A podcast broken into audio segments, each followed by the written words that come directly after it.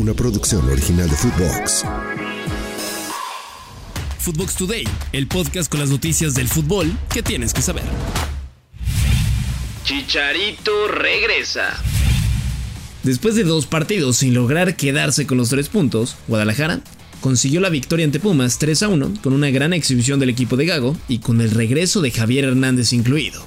Kate Cowell, Antonio Briceño y Víctor Guzmán anotaron los goles del rebaño, mientras que Eduardo Salvio, por la vía del penal, fue el autor del tanto felino. Al minuto ochenta y ocho del partido, fue el tan ansiado regreso de Chicharito al terreno de juego con la playera rojiblanca. Hernández entró en lugar de Fernando Beltrán y jugó cerca de siete minutos. Se espera que para uno de los siguientes duelos, ya sea contra Cruz Azul o América, puede haber actividad desde el arranque. Fernando Gago, técnico del equipo, solo contestó dos preguntas de la prensa post partido y después le dio paso a Chicharito. Acá el momento. Los voy a dejar con Javier, porque es el momento de Javier, es el momento de su equipo. Le agradezco a todos por estar acá. Muchas gracias. Javier, vení, dale. Te toca a vos. Gracias a Fernando Gago. Y esto fue algo de lo que contestó el delantero sobre sus ilusiones con el rebaño.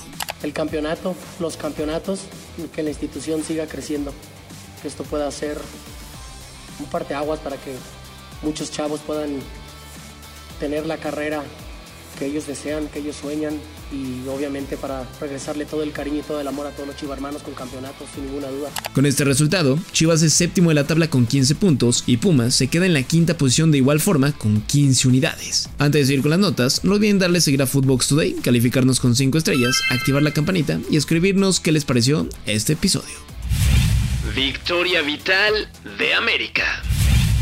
Con gol de Julián Quiñones, apenas al minuto cuatro del juego, fue suficiente para que las Águilas derrotaran a Cruz Azul en la jornada ocho de la Liga M X. Fue un partido muy cerrado, donde la máquina no pudo concretar el empate y dejó escapar la oportunidad de consolidarse como un firme candidato al título. Los dirigidos por Martín Anselmi siguen siendo líderes del torneo a pesar de la derrota con diecinueve puntos y América es cuarto con un punto menos. Para la próxima fecha, la máquina se medirá ante Chivas y los de Cuapa a los rojinegros de Atlas. Goleada azulgrana. Poco a poco, Barcelona parece recuperar sensaciones positivas y resultados. Ahora, consiguió un gran tanque de oxígeno dentro de su caos y fue en la liga ante Getafe al golearlos cuatro por cero en el Estadio Olímpico de Montjuïc.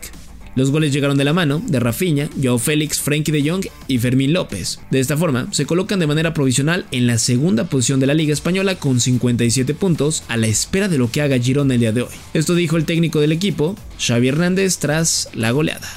Pues creo que es pronto, pero sí, sí, hombre. Eh, no, no, ya dije, no tiramos la toalla, creo que hemos dado un paso adelante, llevamos de los últimos, eh, creo que son quince puntos, ¿no? Llevamos trece. Bueno, estamos en un buen momento en la liga, así que hay que creer, hay que creer hasta el final, hasta que matemáticamente no hayan opciones. Resultados en corto.